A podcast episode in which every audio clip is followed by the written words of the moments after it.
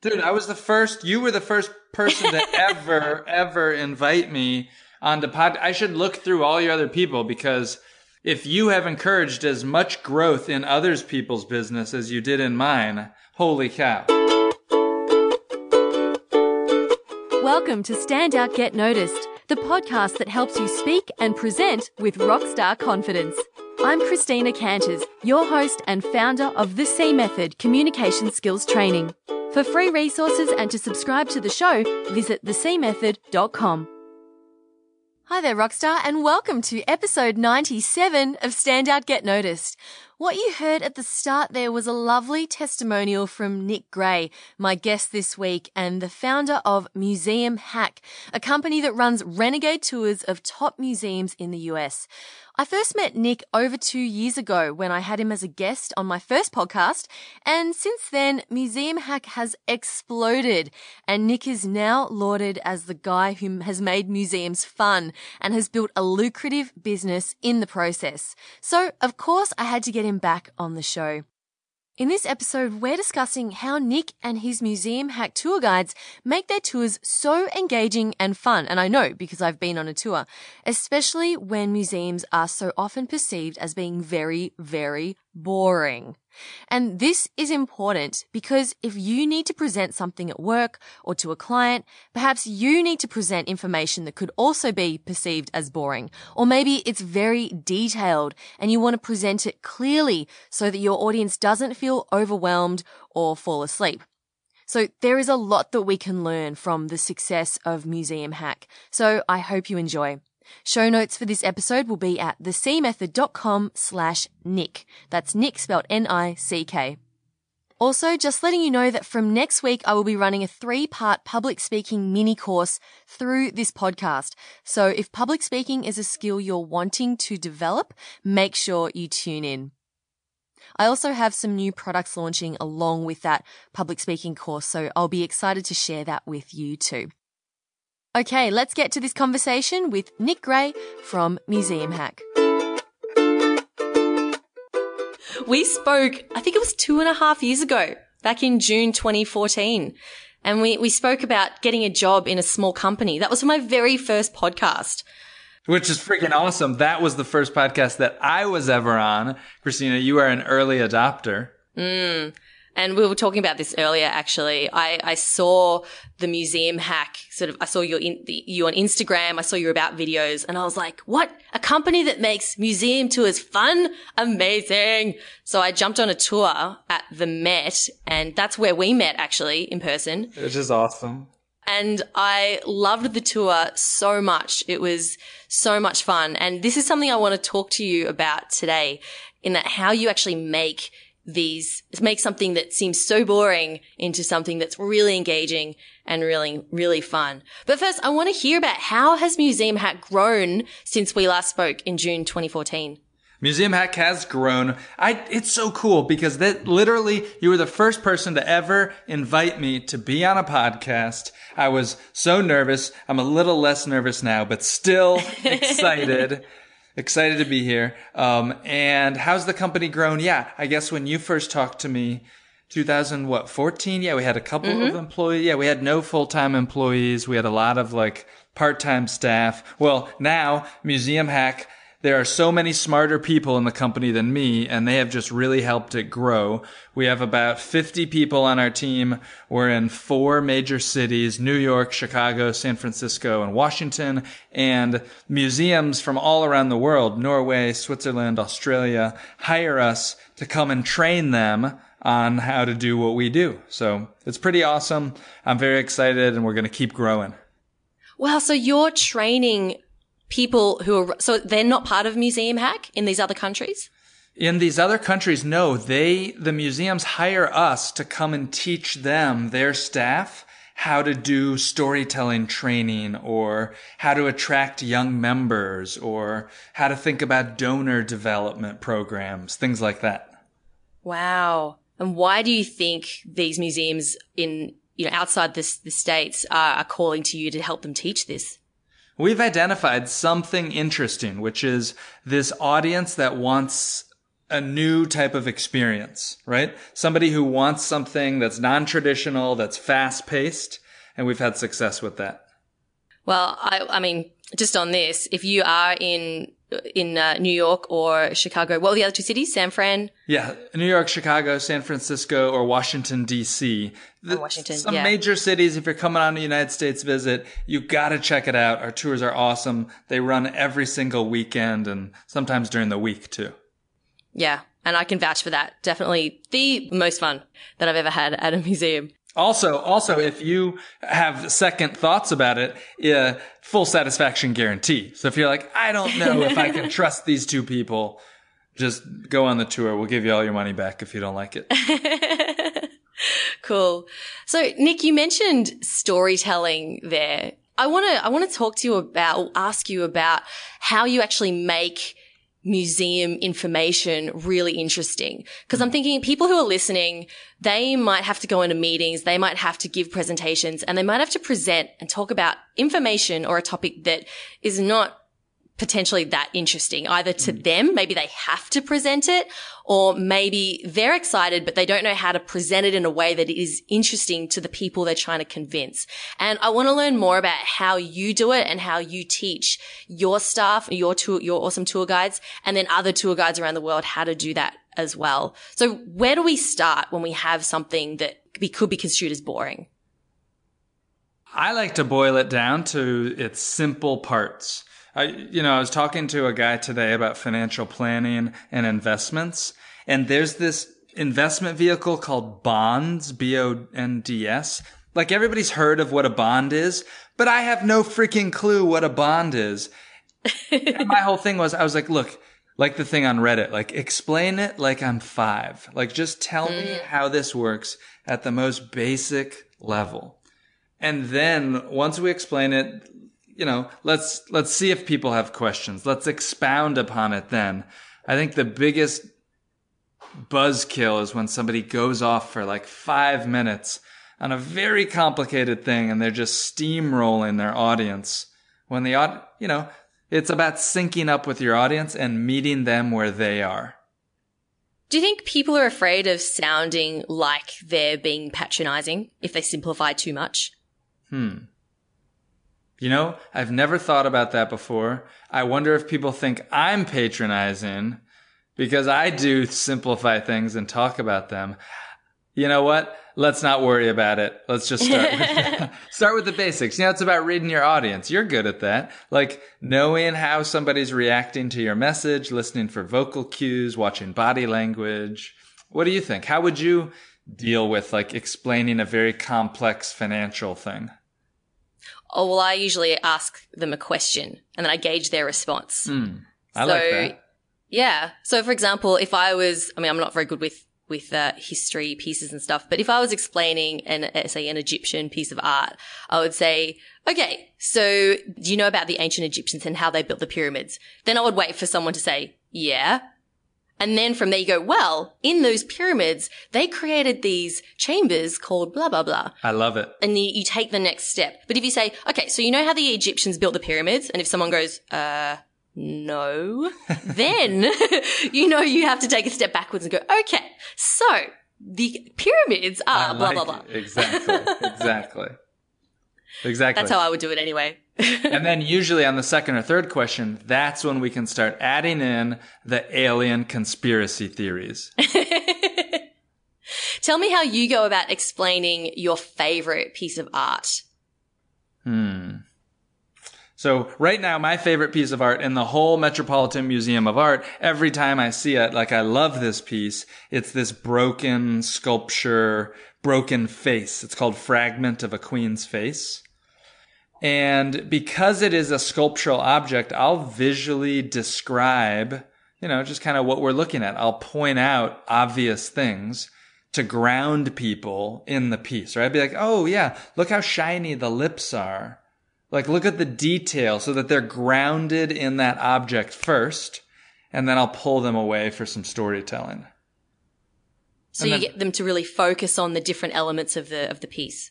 I do like to, to first ground in it something simple, something basic, and then let's pull back.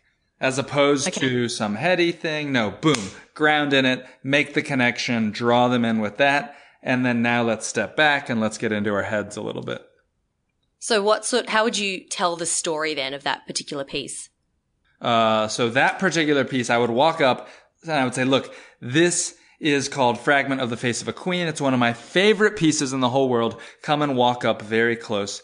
Like walk so close to the box. Actually put your finger on the glass case because it's a tiny piece. So I have them get very close to it. Um, and then when everybody's around, I say, look at the color of this, right? It's a very unique yellow gold thing. That is a material called yellow jasper. And we talk about this rock called yellow jasper that is incredibly hard. It's like harder than marble, less hard than diamond, but still very hard. And I talk about what the unique properties are of yellow jasper. Number one, it was very rare at the time this was made. And number two, it was very hard to work with. Like, so hard to work with. And I tell a story about the tools that would have been used to make it, add in some humor, some jokes, tell people why it inspires me, how I feel about it, right? To like ground it in my opinion, make it personal. Hmm. And then I like to finish with like a mic drop moment, like something amazing, something that like put a bows on it, but also blows their minds. Yeah. And can I just say that I, I have been there when you have described this piece to, to the group that I was in. Yeah. And this, this piece of art is so small.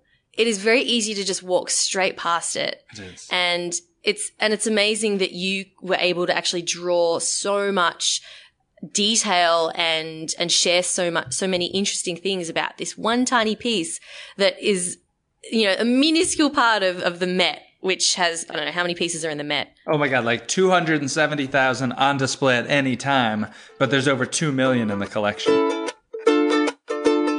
Can you share with us your top tips for hacking a museum and having having the best time instead of getting all worn out and tired?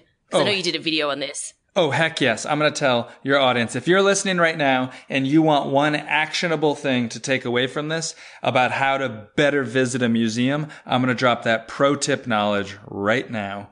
Uh, number one, as soon as you get to the museum, go get a map, right? Like you got to get the map because you need to know what you're up against.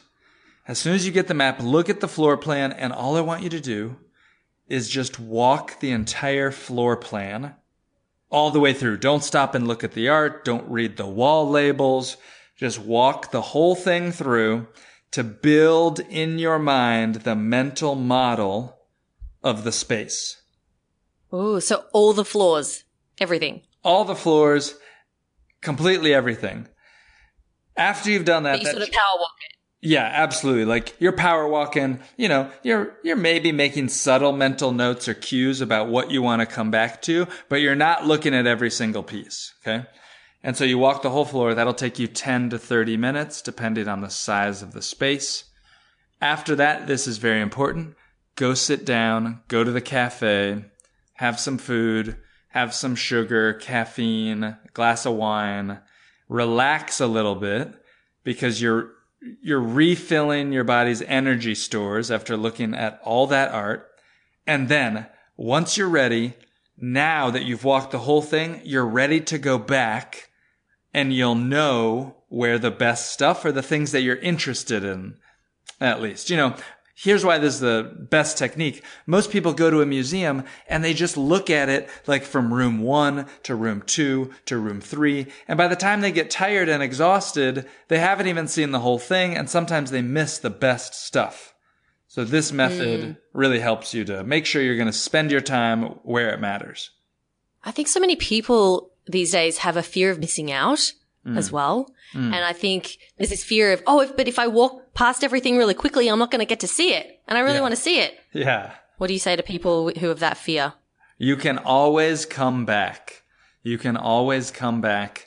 And this method actually insists that you actually do come back because you're going to walk through the whole museum twice. First, the first time is you build your mental model. And then the second time, you literally get to come back and see the stuff. Hmm.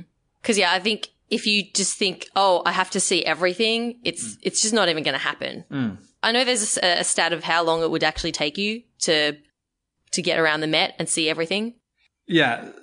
So the Met, 270,000 objects. I think if you spent a minute at each object, I don't know, something like like eight years or seven months, just an inordinate amount of time. It's crazy.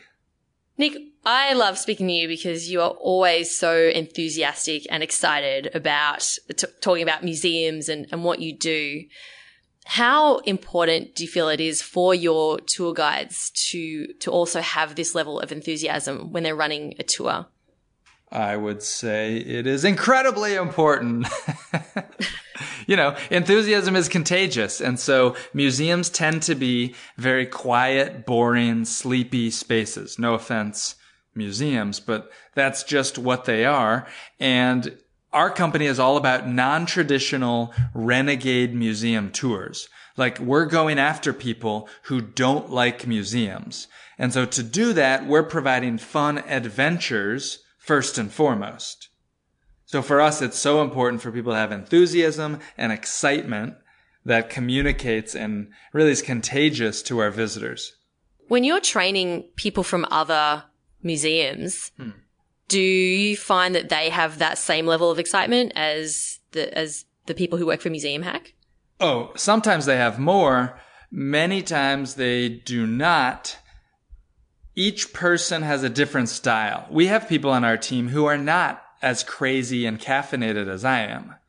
They they have, you know, different levels of energy and it works for them, right? Like their mm-hmm. humor and their vibe is very different and not not everybody at Museum Hack is is as crazy and silly as I am.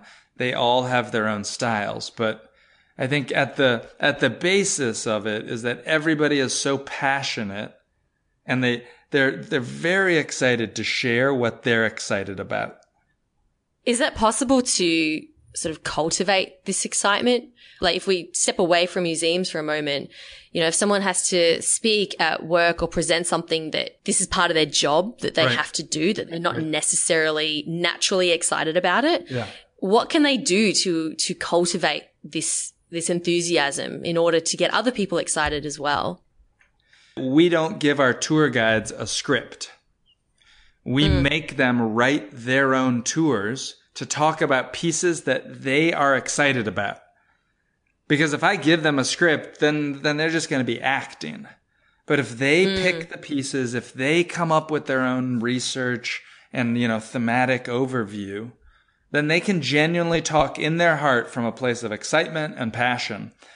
I guess that's what I would suggest, you know, talk from your sense, talk what you are excited about. If I was bringing back those, those bonds and those financial instruments, I would get excited about talking about them like I was to a five year old. Like, what is the very basics of this that I could share? That's great. Nick, thank you so much for joining me on the show this week. Is there anything else you'd like to share with the audience? I think museums are awesome. I love you and your podcasts. You're like the early adopter. You always spot trends, literally years ahead of other people. Um, if any of your listeners want to send me a tweet, I love to get tweets. My name on Twitter is at Nick Gray News, and the name of my company is Museum Hack. We share really funny stuff on Facebook and Instagram. Just search for Museum Hack. Oh, and congratulations on all the press that you've been getting as well in the in news articles and Thank you very much. That one in the Chicago Tribune we were very proud of. Also a little scandalous, but we're super pumped. yeah, definitely go check it out. All right, thanks Nick.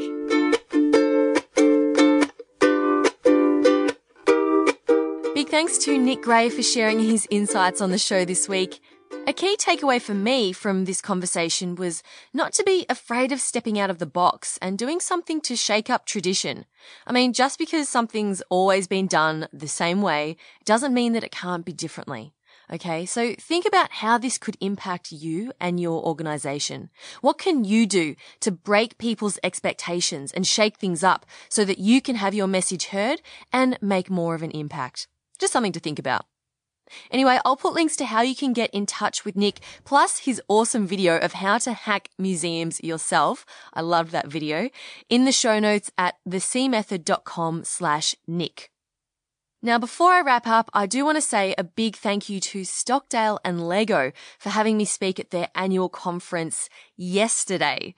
So Stockdale and Leggo, if you're in the US, they're a major real estate company here in Australia, and they had around 250 real estate agents and portfolio managers at this conference. And I was so humbled to be speaking alongside some industry giants, including Naomi Simson, the Red Balloon founder. She's also on Shark Tank and Chris Helder, who I actually interviewed in episode 10 of this show, which was a couple of years ago. And I remember when I met him, I was thinking, wow, I wish I could speak at conferences like Chris. And two years on, we are sharing the same stage. so amazing. So thank you to Stockdale and Leggo for having me. And if you were at that conference and you are now a new podcast listener, welcome to the show. I hope you enjoy it. and that is all from me this week. Thank you for spending some time with me today. Keep on being awesome and I'll talk to you next week. Don't forget, it's the public speaking mini course. My name's Christina Canters and this has been Stand Out, Get Noticed.